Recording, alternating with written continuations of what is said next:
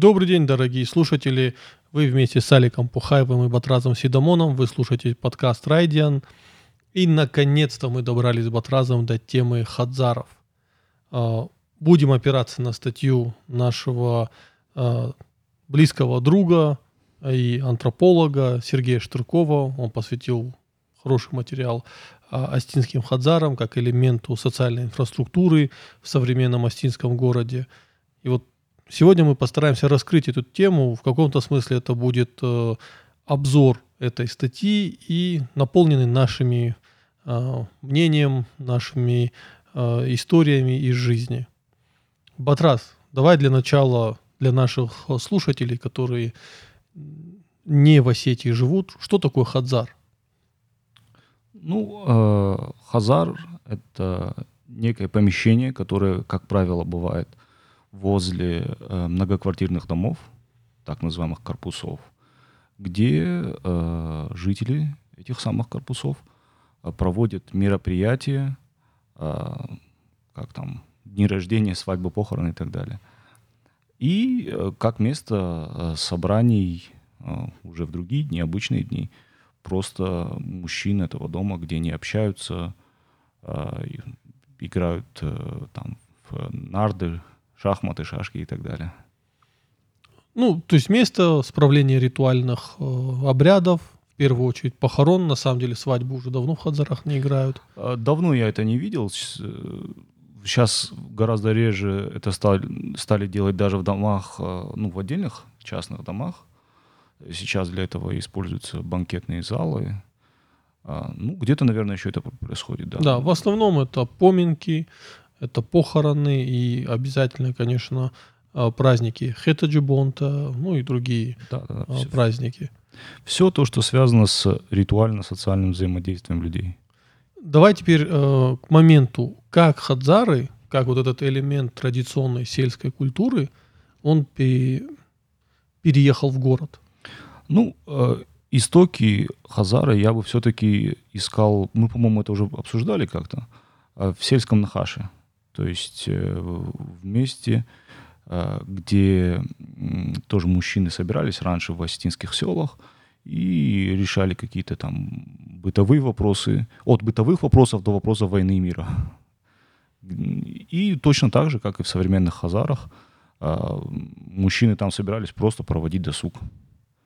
А, и, естественно, по мере урбанизации а, Астин, а, так как у них осталась социальная привычка к такой форме взаимодействия, они перенесли эту, эту форму взаимодействия в город, ну вот в таком виде, который на самом деле гораздо более универсальный, потому что все-таки это крытое помещение, можно и зимой, и под дождем там собираться, общаться и так далее. Ну да, надо отметить, что для ну, роль еще досуговую роль играет э, в обычные дни. Штырков как раз описывает э, те мероприятия, э, которые проводятся в Хазарах. Но Хазар играет много функций. Это не только досуговый центр, условно говоря. Э, это и штаб самообороны был там в, во времена Остино-Ингушской войны. А, это был и агитационный штаб. Да, кстати, депутаты городские всегда в Хазар приходили. Ну, сейчас, по-моему, эта практика продолжается, просто в нашем, в нашем мире стало меньше выборов. Да. Да. А так, да, в принципе, это и место и взаимодействия э, там, муниципальных властей с жителями там, конкретного корпуса и так далее. Допустим, у меня в Беслане там не один корпус, а там четыре просто Э, три, три э, пятиэтажки и одна вот наша двухэтажка, она как бы все прикреплены к одному хазару. То есть это на самом деле довольно большое количество людей. Там, э, ну, сами подумайте, каждая отдельная пятиэтажка — это село по численности населения. А тут четыре по факту села, это или одно большое село. И, и вот наш Хазар, допустим, обслуживает такое большое количество людей. А, давай э, все-таки начнем с истории Хадзара. Вот Штырков приводит очень интересный момент, что Хадзары э, во Владикавказе появились в 60-х годах, да? А, он приводит э, такое э, апокрифическое, апокриф такой приводит э, о том, что хазары первые появились по указанию Белара Кабалоева, то есть в его правлении. История в изложении Штуркова выглядит так. Как видим, о существовании хазаров властям хорошо известно. Про них знают и используют в своих целях. Такая молчаливая легитимация этих центров ритуальной жизни соседских общин, их узаканивание явочным порядком отразилось в своего рода этиологическом предании о санкционировании строительства самого, самого первого Хазара первым секретарем республиканского обкома КПСС Беларом Кабалоевым, э, произошедшим в годы его руководства Северостинской АССР. Это 61-82. Мне об этом рассказал старший Хазара, находящегося в одном из пригородов Владикавказа. И вот, соответственно, рассказ этого самого старшего. У площади Победы, чулочная фабрика, стоят десятиэтажные корпуса.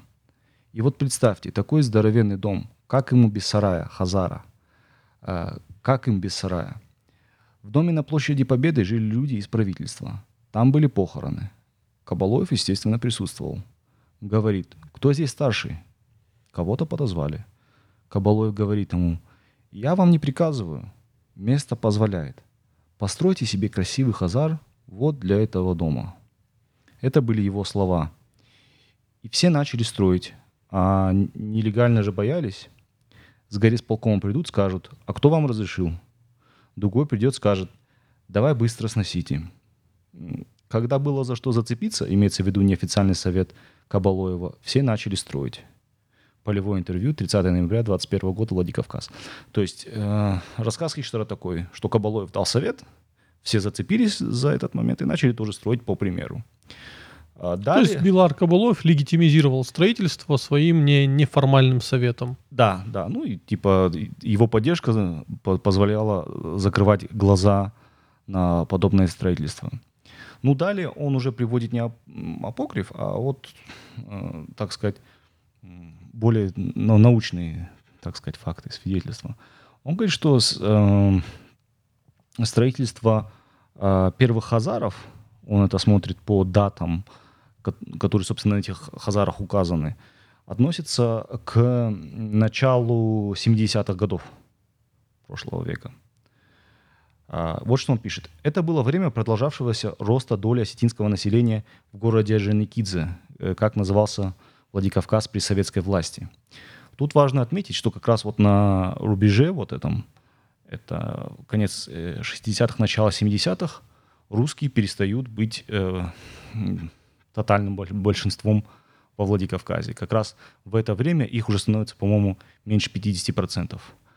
А, а осетины тоже очень быстро повысили свою численность. А в это время они достигают около 30, больше 30% уже становится, то есть очень-очень ощутимо. Осетины переезжали в город в основном из сельской местности, имея устойчивую привычку пользоваться соседской общиной как важным источником социальной поддержки. Параллельно с родовыми связями, функциональность которых дополнялась и теснилась другими формами социальной солидарности. То есть то, о чем мы с тобой говорили, была социальная привычка в селе э, в рамках Нахаша как-то взаимодействовать, привычка осталась, и вот эта потребность как-то должна была быть удовлетворена. Одной из форм демонстрации связанности соседской общины были совместные праздники и помощь соседей в проведении ритуалов жизненного цикла, свадеб и похорон. В, квартирах городских многоэтажных домов собирать большое число людей было неудобно, а то и невозможно, ведь речь шла о сотнях собравшихся. Поэтому ритуальные события часто проводились во дворах. То есть он описывает ситуацию. Потребность в хазарах есть, но самих хазаров еще нет. Поэтому в больших корпусах э, такие мероприятия проводятся во дворах просто. Ну, наверное, палатки какие-нибудь ставят.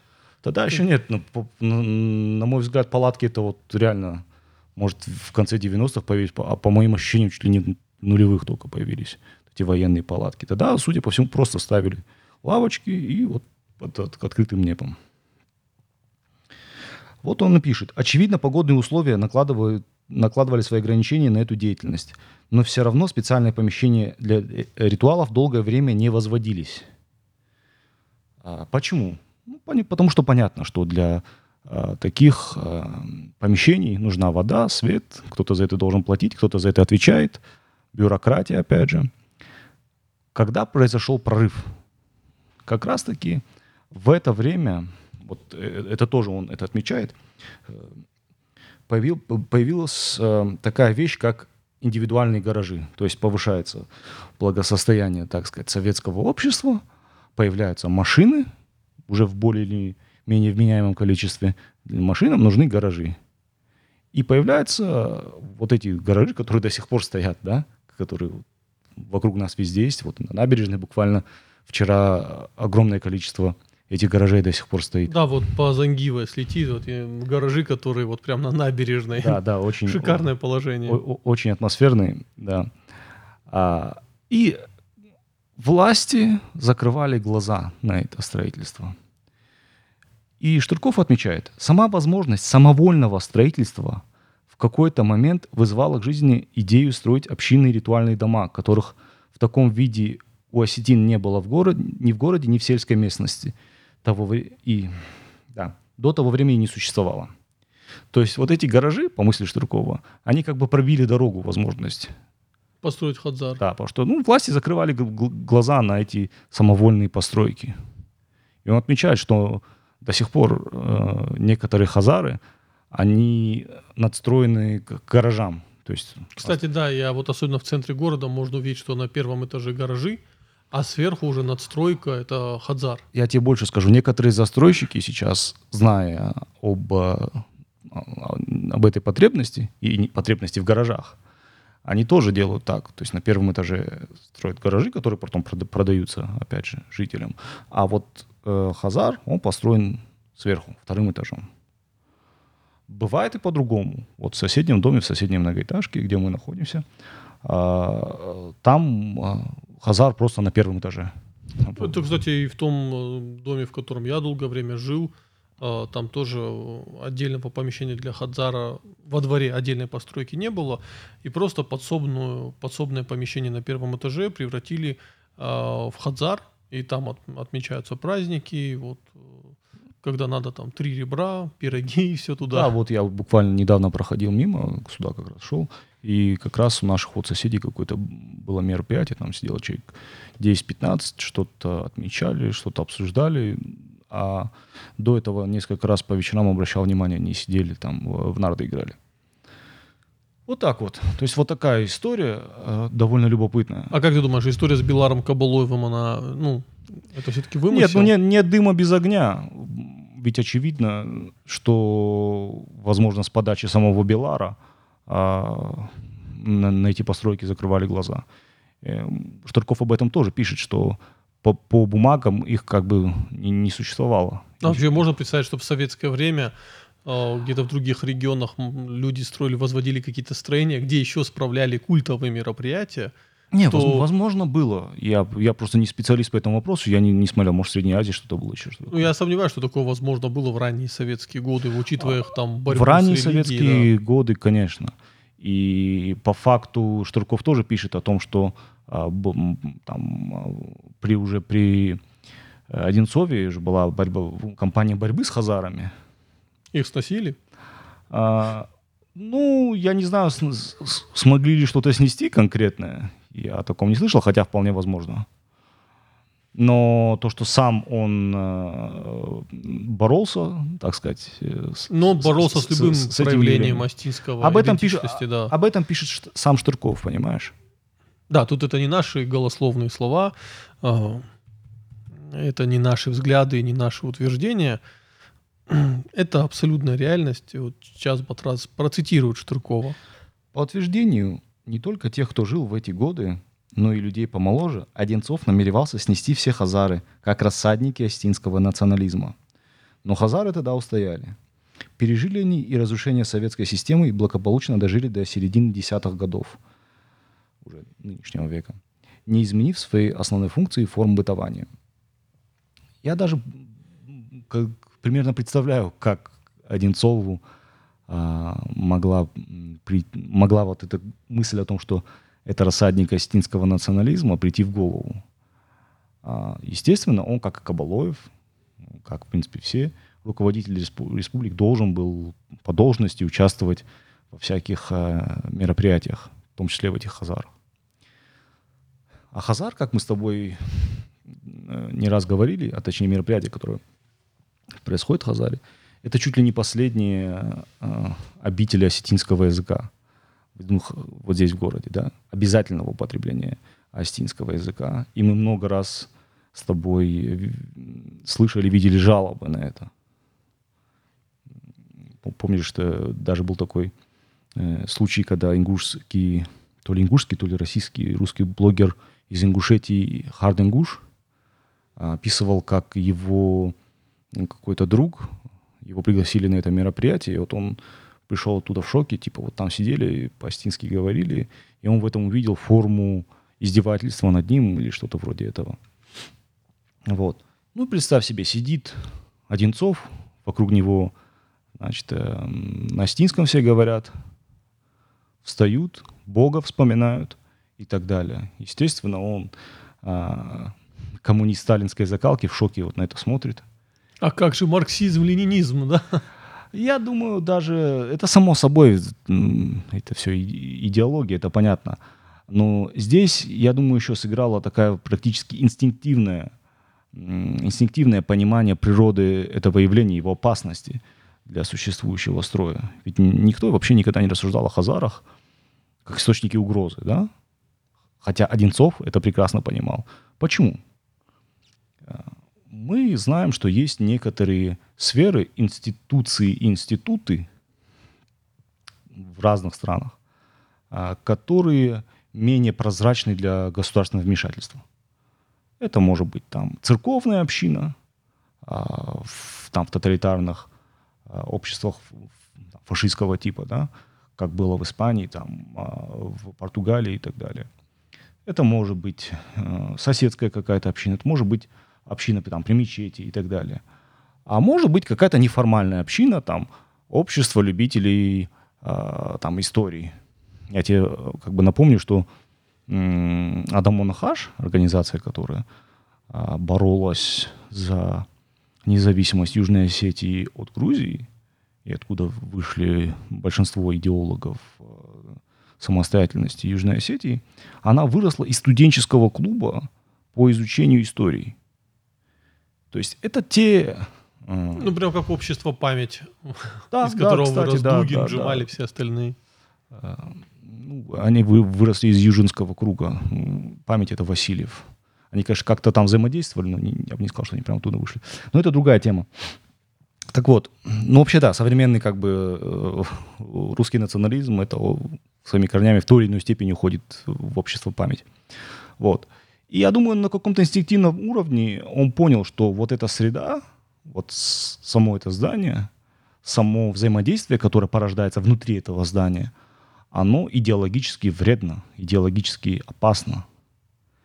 И сейчас это очень странно слушать, потому что сейчас как раз-таки, можно сказать, ровно наоборот, потому что а, как раз-таки вот те разговоры, которые там ведутся, те взаимодействия, которые там сейчас происходят, это максимально это тиски это тиские державнические вещи там можно услышать, да, и э, как раз-таки ничего такого антигосударственнического сейчас там не увидишь, наоборот, там, там очень часто там Сталин висит и так далее, да. Уже один хазар в центре города, там на нем написано «Спасибо великому Сталину», ну, прям на стене. Да, да, да, да.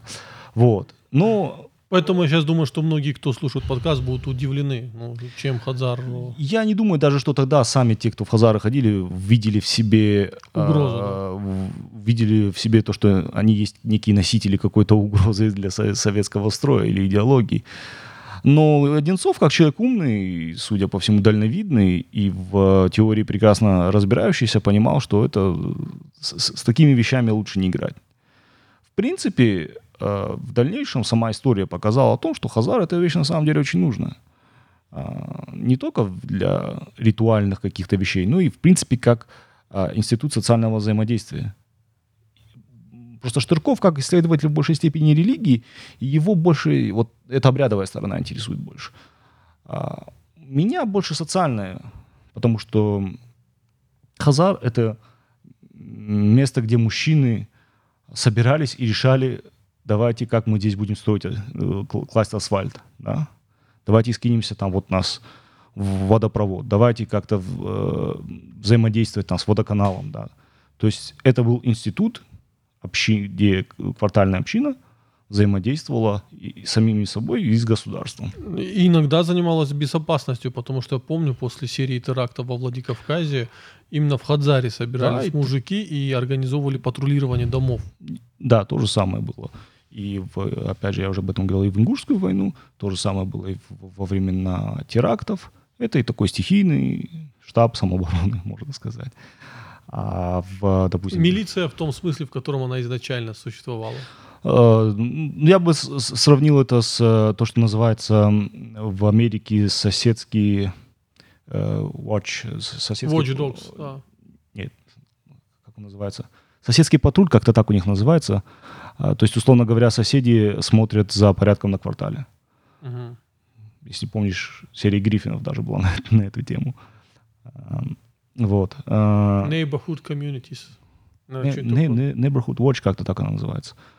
А, и, условно говоря, я просто помню, когда там мужики дежурили, когда я был помладше, и видели там какой-то не- незнакомый тип.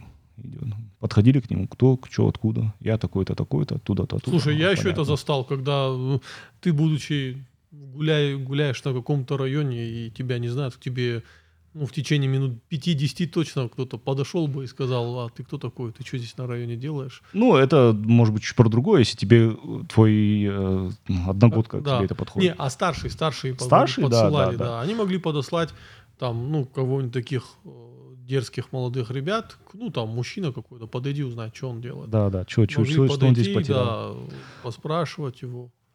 Да, то есть э, и вот такое было тоже. Сейчас, конечно, это все меняется. А, Штырков как раз-таки тоже пишет о том, что здесь э, вот этот институт, на него очень сильно давит быт. Во-первых, машин стало еще больше. Во-вторых, с- современные, м, современным семьям, у которых очень большая мобильность, ну, в смысле, он, он снимает там дом, там, э, Квартиру он, он снимает снимает, квартиру, да. в квартиру в доме, там, он там не собирается входить в местное комьюнити. Он э, работает, ему д- добраться до своей кровати, да. А, он здесь прожил там год, переехал, пожил там год. И каждый раз вливаться в это комьюнити ему ни желания, ни времени нету. Ну, я э, снимал долгое время в доме квартиру и там в течение нескольких лет прекрасно влился в местное комьюнити. Теперь у меня... Это от э, случая к случаю, понимаешь? Ну, просто, чтобы ты понимал, теперь у меня есть чат двора, в котором я вырос. а, Есть чат двора, в котором я долгое время снимал квартиру, и есть чат двора, в котором я живу сейчас. И э, на какие-то праздники Мгм. я понимаю, что мне надо все три двора посетить, иначе соседи могут э, обижаться. Э, Смотри, вот эти чаты, кстати, тоже хорошо, то, что ты вспомнил, а тоже э, об этом думал. А В каком-то смысле функционал именно хозяйственной сферы, которая касалась Хазаров, она переместилась в эти чаты. Да, зачем встречаться лишний раз, если можно Да, в чате да, выяснить? Да, да, да, кто там кого затопил. А, но есть еще такая вещь, как... э, я не знаю, может, это индивидуально мое какое-то восприятие, потому что я видел... Я, я в чате своего дома не состою, там состоит моя мама. Да? Да. А, но мне просто... Батрас качает за традиционализм, а сам в таком чате не участвует. Просто ты бы знал, сколько этих чатов я запарился. Э, Да. А, Не, ну, есть еще чат двора, чат подъезда, это же Да, да, да, да, И мне просто показалось то, что там взаимо- взаимодействуют в основном женщины. Вот мне так показалось, индивидуально мой какой-то опыт. А я, кстати, знаю, вот у нас в, в одном дворе есть отдельно женский чат. Ага. Не, знаешь, как отдельно чат, где есть все, Мгм. и отдельно, где чат мужчины собрались. Это хорошая идея, отличная, кстати. Но мне как показалось... вот- Просто конфликтные истории, когда в общем Да, чате да, да, да, да, да. Я мужчины под- собрались, давайте конфликтные вопросы решать мужским составом, Да, да, да, дабы да. не Это было вот отличное слов. решение. Да. Это отличное решение, кстати. Причем там обе стороны могут быть э, как бы более не сдержаны в словах, наверное, друг перед другом. Вот. А, но мне показалось, что, что эти чаты все-таки большей степени как-то там женщины взаимодействуют. Я не, я не уверен, что это мой личный опыт, он универсальный, но мне так показалось. А мужчины все-таки предпочитают тет-а-тет, непосредственное взаимодействие. Ну, чаще всего просто в чате пишут, кто в Хадзаре сидит.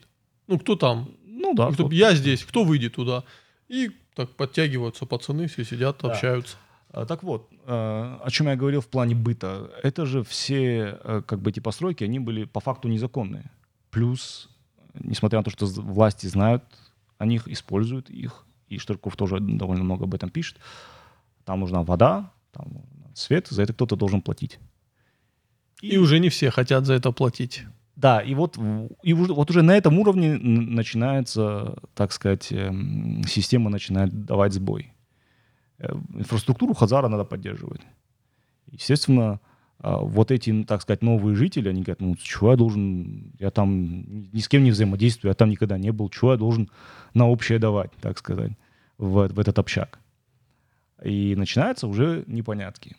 К нему приходят держатели общака. Это если, это если э, в этом дворе сложились такие правила. Э, в разных дворах по-разному. Кроме того, в рамках даже одного двора может все поменяться. Допустим, двор, э, где я частично рос, то есть двор моей бабушки, пятиэтажка в Беслане, э, бабушки и дедушки. Вот. Он, там было комьюнити, потому что там люди жили ну, очень долго, там несколько поколений. Там до сих пор есть соседи, которые там 3-4 поколения живут, да. Но большинство там это уже те, кто снимают жилье.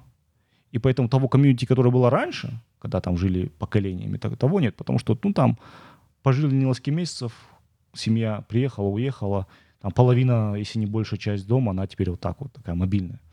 И, судя по всему, возросшая в принципе мобильность населения, она тоже бьет по комьюнити. И поэтому очень важно, чтобы был то, то что... То есть вся нагрузка уже ложится не на всех жителей, а на тех, кто постоянно здесь живет. Да, да, да. Вот то, что называется дворовой актив. Да. да? А Штырков именно очень выделяет эту группу, там всяческие характеристики комплементарные им дает. И вот если вот этот дворовой актив есть э, в рамках определенной, э, определенного комьюнити, то там будет порядок. Если его нету, то уже начинается размывание. Но это опять же, этот процесс, он не только свойственен для городов. В селах то же самое. Вот мое собственное село, Верхнее Саниба, равнинное, не горное. А, ну, я вот смотрю... Ну, там его оккупировали дачники, и ну, они не участвуют в жизни села. Он, он постепенно, конечно, превращается в дачный поселок. Он раньше был по, по факту спальным районом Владикавказа, как и Беслан, кстати, во многом. Но сейчас это просто придаток. А, и там разрушает. То есть уже, уже такое есть, что там кто сосед, никто не знает. Ну, знает, что вот там вот живет такой-то, ну, он не участвует в каких-то сельских мероприятиях. Мы да, не, он бывает здесь да, там Мы раз толком ничего не, не знаем, да, он приезжает, уезжает, ну, так, вот такое. И там тоже происходит своего рода размывание вот этих, вот этого взаимодействия. Я, кстати, хочу еще один момент дополнить. Помимо людей, которые снимают квартиру там на месяц, на два, на год, на три, сейчас же во Владикавказе в связи с туризмом бум посуточной сдачи квартир. Угу. И вот э, это стало просто валом каких-то проблем для дворовских комьюнити. Потому что когда у тебя люди посуточно снимают квартиру, очень часто могут происходить непотребства. Ну, которые в городе там, ну, там шу... ребята решили снять квартиру, чтобы отдохнуть. Угу. Естественно, оттуда крики, звуки какие-то, которые не радуют жителей двора, и вот возникают конфликтные ситуации. И Э, я сейчас, например, знаю, что во многих дворах, где более-менее сильная комьюнити, они стараются делать так, чтобы у них не было посуточной сдачи квартиры, по крайней мере, разговаривать с теми, кто хочет так сдавать. Э, это одна проблема. Вторая проблема – это то, что э, ну, мы с тобой знаем, что есть определенный предел социального взаимодействия для человека. Там, это, условно говоря, пусть будет полсотни человек, да, это уже как бы много. Когда их бывает еще больше, то человек ну, просто не может э, единолично обеспечивать все эти социальные связи. А современное э, строительство домов, э, оно гораздо более масштабное. То есть если это раньше были пятиэтажки, то сейчас это огромные муравейники, да, где, в принципе, сейчас люди уже не знают, там, кто их соседи. Да актив как бы может еще друг друга найти, узнать, а вот это огромное количество населения, которое есть в этом доме, они уже не могут его охватить. Плюс те задачи, которые решал хозяйственный, например, э, решал Хазар, собрание в Хазаре, то тут уже ТСЖ и так далее, да? Тут уже управляющие компании, управляющие да. компании. Вот. Еще одна проблема. Вторая проблема. Это... Третья уже. Да, третье. Это даже обеспечение ритуальных функций, которые раньше тоже были на Хазаре, тоже взяло на себя э, там, Бизнес. э, бизнес, да, сейчас вот под ключ люди приедут, Ритуальные Да, услуги окажут, да, от начала до конца. все сделать за собой берут, очень удобно, очень удобно. Но опять же э, происходит размывание вот этого самого а, соседского комьюнити. Ну вот А я... все почему? Капитализм. Капитан. Вот при советах было хорошо, все было по кайфу, пока не пришли капиталисты и не все не развалили. И вам лишь бы заработать. Вот ты за это агитируешь, и вам лишь бы заработать копейку. Э, ми- ми- Минутка троллинга от Батраза. Я хочу сказать, что я не знаю, наверное, среди слушателей будет много тех, кто сами участвовали в мероприятиях, например, в организации похорон, ну, то есть как по-соседски участвовали, или э, в организации э, там праздниц каких-то. Ничего более скрепляющего жизнь двора, чем совместная там помощь соседу э, в организации похорон, когда вы вместе рубите мясо, когда вы вместе делаете, варите мясо, когда вы накрываете палатку, вы, то есть вы занимаетесь вот всем, э, когда ты, будучи десятилетним ребенком, ходишь по подъезду, ну, то есть вот вас троих позвали, старшие сказали, вот по всему дому пройдите и сообщите, что такой-то, такой-то умер, что похороны тогда-то, тогда-то, и вот чтобы все знали об этом. И ты просто, вы распределили, кто в какие подъезды идет, и ты в каждую квартиру стучишься и сообщаешь об этом. Да. Знаешь, раньше тоже были телефоны, и раньше можно было позвонить. Да, да, да, можно, но, но тут э, это считалось неприличным. Да, да. Тут именно важно, чтобы ты пришел и сообщил. И когда ты обстучишь вот так весь двор, ты в буквальном смысле знаешь каждого жителя двора. Ну, то есть ты стучал к нему в квартиру несколько раз, так, потому что таких мероприятий бывает много. И когда ты этот опыт прожил, то ты понимаешь, насколько сильно он скрепляет тебя и насколько сильно вот какая-то внутренняя лояльность э, к друг другу, взаимная лояльность к друг другу внутри двора, она вырастает просто э, геометрической прогрессии.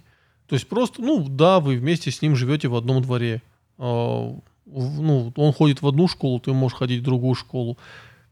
И вас ничего не связывает. Но после серии таких мероприятий для тебя этот человек будет, ну, там, как близкий родственник в буквальном смысле. Ты будешь э, узнавать, как у него дела, ты будешь знать его всех братьев. Э, В случае трудности ты там ринешься ему на помощь. Э, То есть это очень сильно скрепляет механизм и делает возможность э, вот этих тесно, ну, быстрых горизонтальных коммуникаций в Осетии.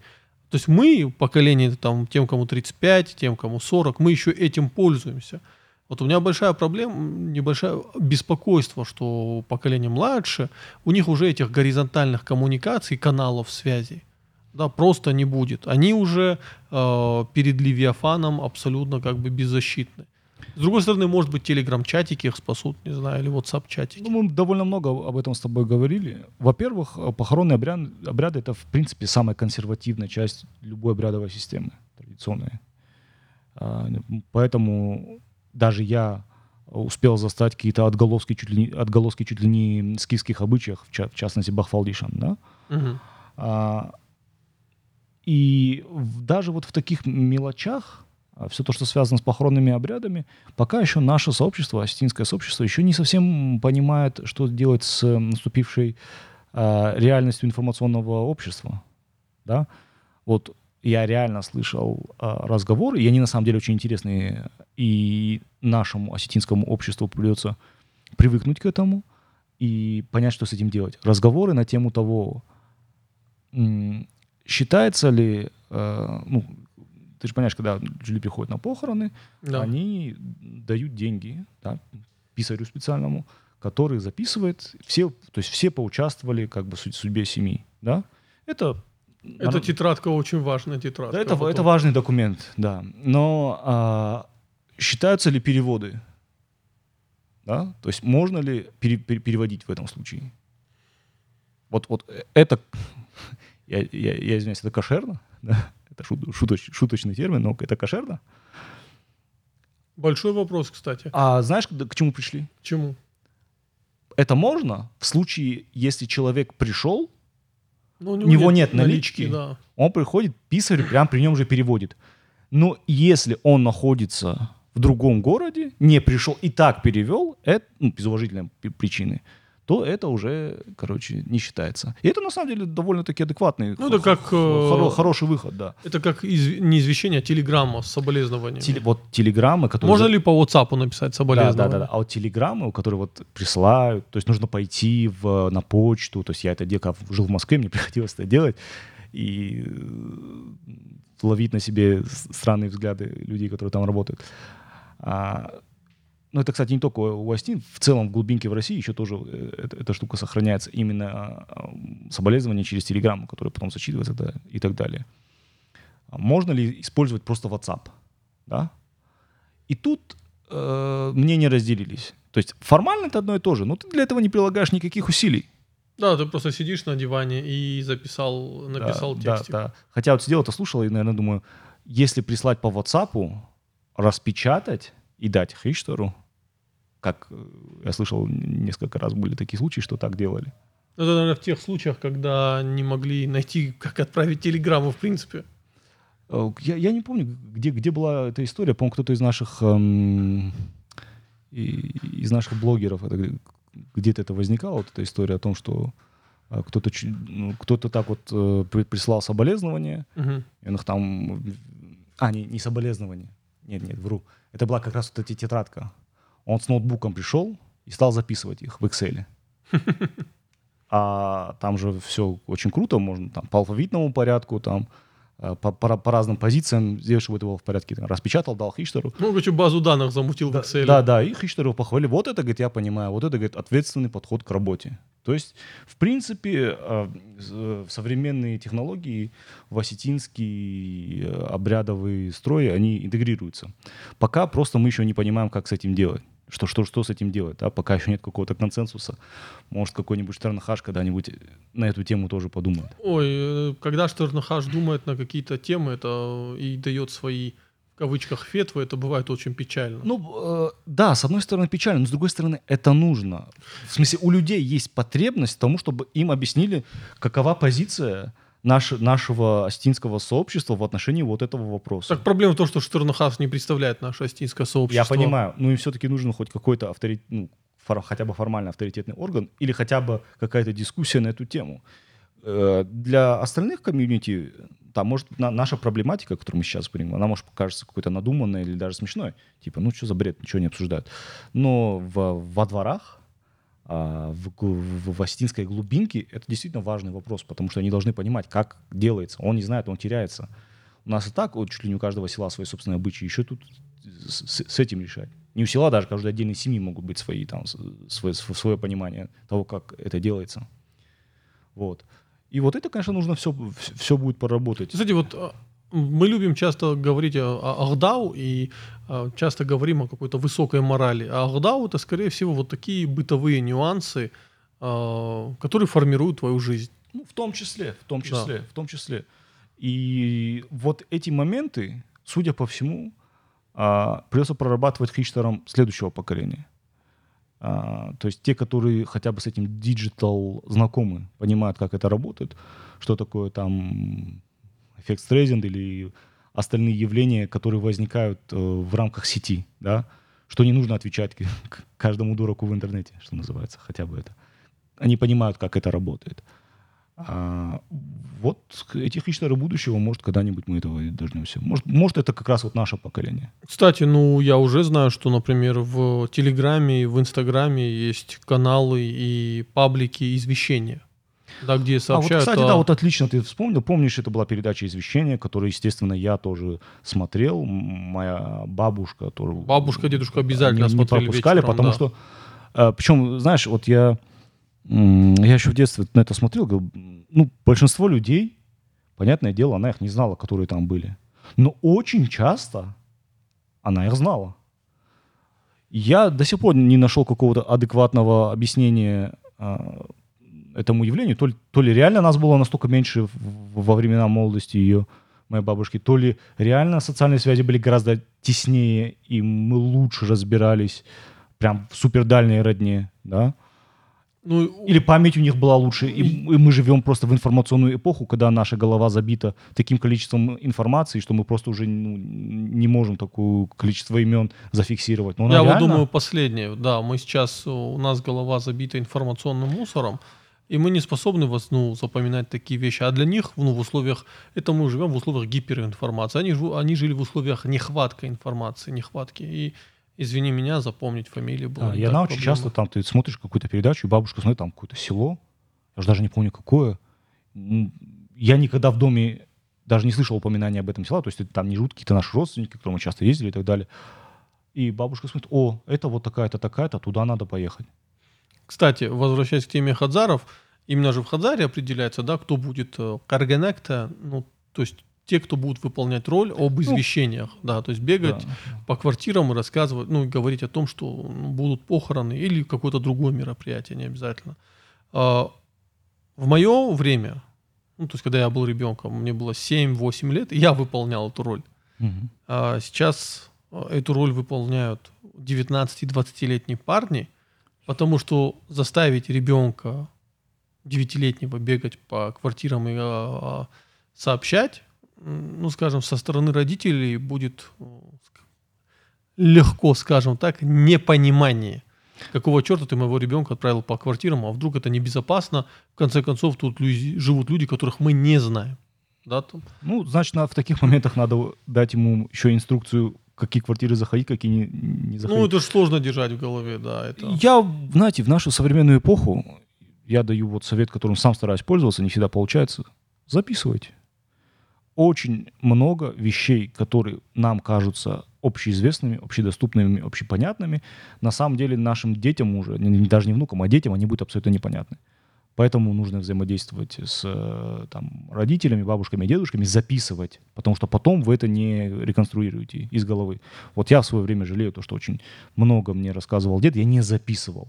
Я думал, ну я запомню это, но я понимаю, что с годами я помню основную канву того, что он рассказывал, но детали из моей памяти, они просто вот все. Я нету. тебе скажу такой момент, ты сейчас о глубоких вещах говоришь, а я простой пример приведу. Вот там, у женщин у моих сестер, там, по линии супруги, я часто уже в айфончиках, ну и супруги в том числе, а, видел э, вот все родственники отдельно по веткам распределены, у кого когда день рождения – и, э, Это моя проблема. Никогда не могу запомнить день рождения. Ну, я то, так никто не может. Просто э, мы с тобой безответственны. А женщины, они в этом плане более ответственны. Кстати, женщины во многом хранительницы коммуникации вот этих. Э, тут надо отметить очень большую роль в том, как женщины участвуют в этих коммуникациях. Э, да, дабы благословила нас Агунда Бикоева. вот у, у супруги, я смотрю, у нее огромный список у кого когда день рождения. И я понимаю, что в этом списке 100 с чем-то человек. И это не очень большой список. И ты понимаешь, э, что вот у нас еще горизонтальные связи, они широкие. А вот я сейчас думаю, в каком-нибудь крупном городе, вот человеку, он будет записывать своих близких людей, кого надо поздравить с днем рождения. У него этот список, ну, в лучшем случае до трех десятков, в лучшем случае до трех десятков доберется. А у нас, ну, 100 человек, 120, 150, это как бы вообще ни о чем. Ну, значит, нужно назначать ответственных за эти дела. Ну, то есть... Ну, эту роль же, женщины взять. Это, э, это же есть тоже интеграция современных технологий да. в, в решение простой, а, я бы даже сказал, традиционалистской задачи. Да? У нас есть традиционалистская задача, мы применяем к нему современный подход. Мы это записываем, вносим в память, и оповещалка нас оповещает за, за два дня. В WhatsApp дворовских, э, WhatsApp чатах дворовских э, часто используют оповещалки. Да. Ну, то есть заранее ставят, и когда подходит определенная дата, это выскакивает, и все видят. Угу. То есть э, наши дворы, хад, Хадзар — это, как сказать, место, вокруг которого формируется дворовское комьюнити говоря современным языком. Наша задача сохранить вот эти горизонтальные связи, э, поскольку мы понимаем, что часть из них уходит в, в технологическую сферу. То есть мы не можем только в Хадзаре поддерживать эти связи. Э, и нам нужно создать свой э, облачный Хадзар. Вот, кстати. То есть вот как облачные технологии, для нас вот эти WhatsApp-чаты, эти заметки, это они выполняют роль облачного Хадзара. А, но таким образом мы сохраняем с помощью новых технологий, сохраняем коммуникации внутри народа. И в условиях э, кризисов, которые нас в любом случае ждут, государства, у нас сохраняются горизонтальные связи, и уровень поддержки населения довольно высок. А, вот, скажем так, согласись, что в Осетии очень трудно умереть с голоду. Да, мы об этом говорили не да, раз. Но нет такого, чтобы тебе никто не помог. Буквально целая статья была об этом. Да, в телеграм-канале Осетия есть статья о том, э, что в Осетии нельзя умереть от голоду. Там спикерами выступал я, Батрас и Фатима Кусова. Э, Фатима, кстати, которая собрала большое семейное сообщество, э, заново всех перезнакомила. Об этом у нас есть подкаст на крыльях. Ссылку я в описании оставлю. Я вообще в описании очень много ссылок на к теме текущего подкаста оставлю. Так вот, эм, мы перешли от Хадзара, про да. который пишет Сергей Штырков, тоже обязательно прочитайте эту статью, она того стоит, к необходимости облачного Хадзара для того, чтобы сохранить, э, ну, сохраниться в каком-то смысле. Ну, смотри, я все-таки всегда за примат, э, примат непосредственного общения, личного, над, э, над электронным. Особенно вот этот ковид, да, история самоизоляции, она показала, насколько важны социальной связи, которые непосредственные, да, то есть не просто ты там с кем-то созвонился, там поговорил, списался, а вот как важно непосредственно присутствовать в одном помещении, потому что все-таки общение это же не только обмен словами, это обмен эмоциями, которые лучше передаются вот так вот, да. В конце концов, ну, футбол можно посмотреть и по телевизору дома, да, но люди зачем-то ходят на стадион. Именно обменяться эмоциями и так далее не буду долго на этом заострять внимание, я просто хочу обратить внимание на том, что, а, в принципе, если не получается встречаться лично, я знаю случаи, когда вот у нас, мы тоже довольно много говорили о том, что вообще все темы, на которые мы говорим, мы довольно много на эту тему уже говорили. У меня есть случай, парень уехал в США.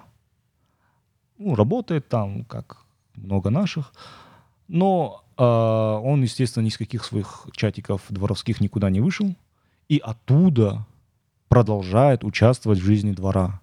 И там какие-то бывают, мы там собираем вот на то-то, говорит, ребята, я вам тоже засылаю вот этот, моя часть, вот, и с Америки им посылает. То есть он, несмотря на то, что на другом конце земного шара, он продолжает оставаться частью своего комьюнити, частью своей общины. Это очень важная история, на самом деле, на будущее. На будущее. Ну, он, скорее всего, не разрывают свою связь с Осетией. Кстати, как многие жители Осетии, которые уехали в другие города и регионы, не хотят продавать квартиры в Осетии, потому что они все-таки ну, планируют когда-либо вернуться. Я думаю, что он планирует когда-либо вернуться, и он не хочет оказаться здесь, знаешь, как вот э, будучи уже взрослым мужчиной, оказаться таким э, на птичьих правах. Вот Штырков, кстати, он описывает такие случаи, когда, условно говоря, люди не из этого двора, становится частью комьюнити этого двора, становится дворовым активом, о котором мы говорили. Таких да. примеров много знаю, да. Просто потому что там, где он живет, там не сложился, не, не сложилось такое, такое взаимодействие. А вот где-то там в соседнем доме, или даже не в соседнем, там в доме его брата, да, да, да, да. Или доме да. Его, даже в доме его друга. Да. Он стал приходить, стал общаться с, ну, вот, с ребятами. Ему там и он там на мероприятии. Ему уже, ходит, он всех ему знает, уже всем зовут. двором ищут квартиру в этом доме. Да, его уже все, он, он становится частью этого комьюнити. То есть я что хочу сказать, что дворовое комьюнити, оно не обязательно вот прям строго географически привязано а, к конкретному Давай двору. скажем красиво. А, дворовое, астинское дворовое комьюнити, оно абсолютно инклюзивно. И тут э, я сразу приведу мой любимый пример. Вот я жил во дворе, в котором жило очень много людей, прикомандированных из разных регионов России. Этнически не осетины. И на какой-то момент э, странно было наблюдать, как мужчина из какого-то там, допустим, из Оренбурга, который два года назад переехал в Осетию, вдруг в WhatsApp-чате утром пишет, там, кто за котлами поедет. Я, я, ребята, поеду за мясом, сейчас вот там-то, там-то, вот у Анзора там у него ребра хорошие продаются, я за ребрами поехал. И ты понимаешь, что там Сергей из Оренбурга шустрит в этом дворе, э, в, вот в этом осетинском комьюнити, ну, как полноценный участник его. И э, какой-то праздник бывает, он там первый спрашивает, ребята, вот хета джибонта, что, давайте подготовимся, давайте не будем, давайте сразу заранее Потом, э, когда похороны, он тоже в них участвует от начала до конца. То есть это, это комьюнити, она абсолютно инклюзивная. Нет такого, что это исключительно осетинское комьюнити. Оно осетинское по природе происхождения, но при этом в нем участвуют таджики, кто, которые живут во дворе, русские, в особенности армяне, ну, как бы само собой, потому что я много армянских семей знаю, где, в принципе, какие-то даже семейные мероприятия проводили на остинский манер. Я тебе так скажу, что, значит, резюмируя, что это не столько рассадник астинского национализма, сколько институт э, астинской инклюзивности. Да, да, безусловно. Это институт сохранения астинской идентичности, и э, он абсолютно инклюзивен. Да, редкий пример какого-то института, который, в принципе, в той или иной мере выполняет обе задачи. А, это, наверное, действительно ценность, э, которую надо беречь. Да. На этой прекрасной ноте мы завершим эту э, первую часть подкаста, посвященную Хазарам.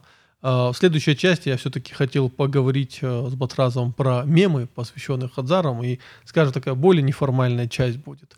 Тут все-таки мы постарались э, пройтись как более-менее серьезно. Всего хорошего, дорогие слушатели.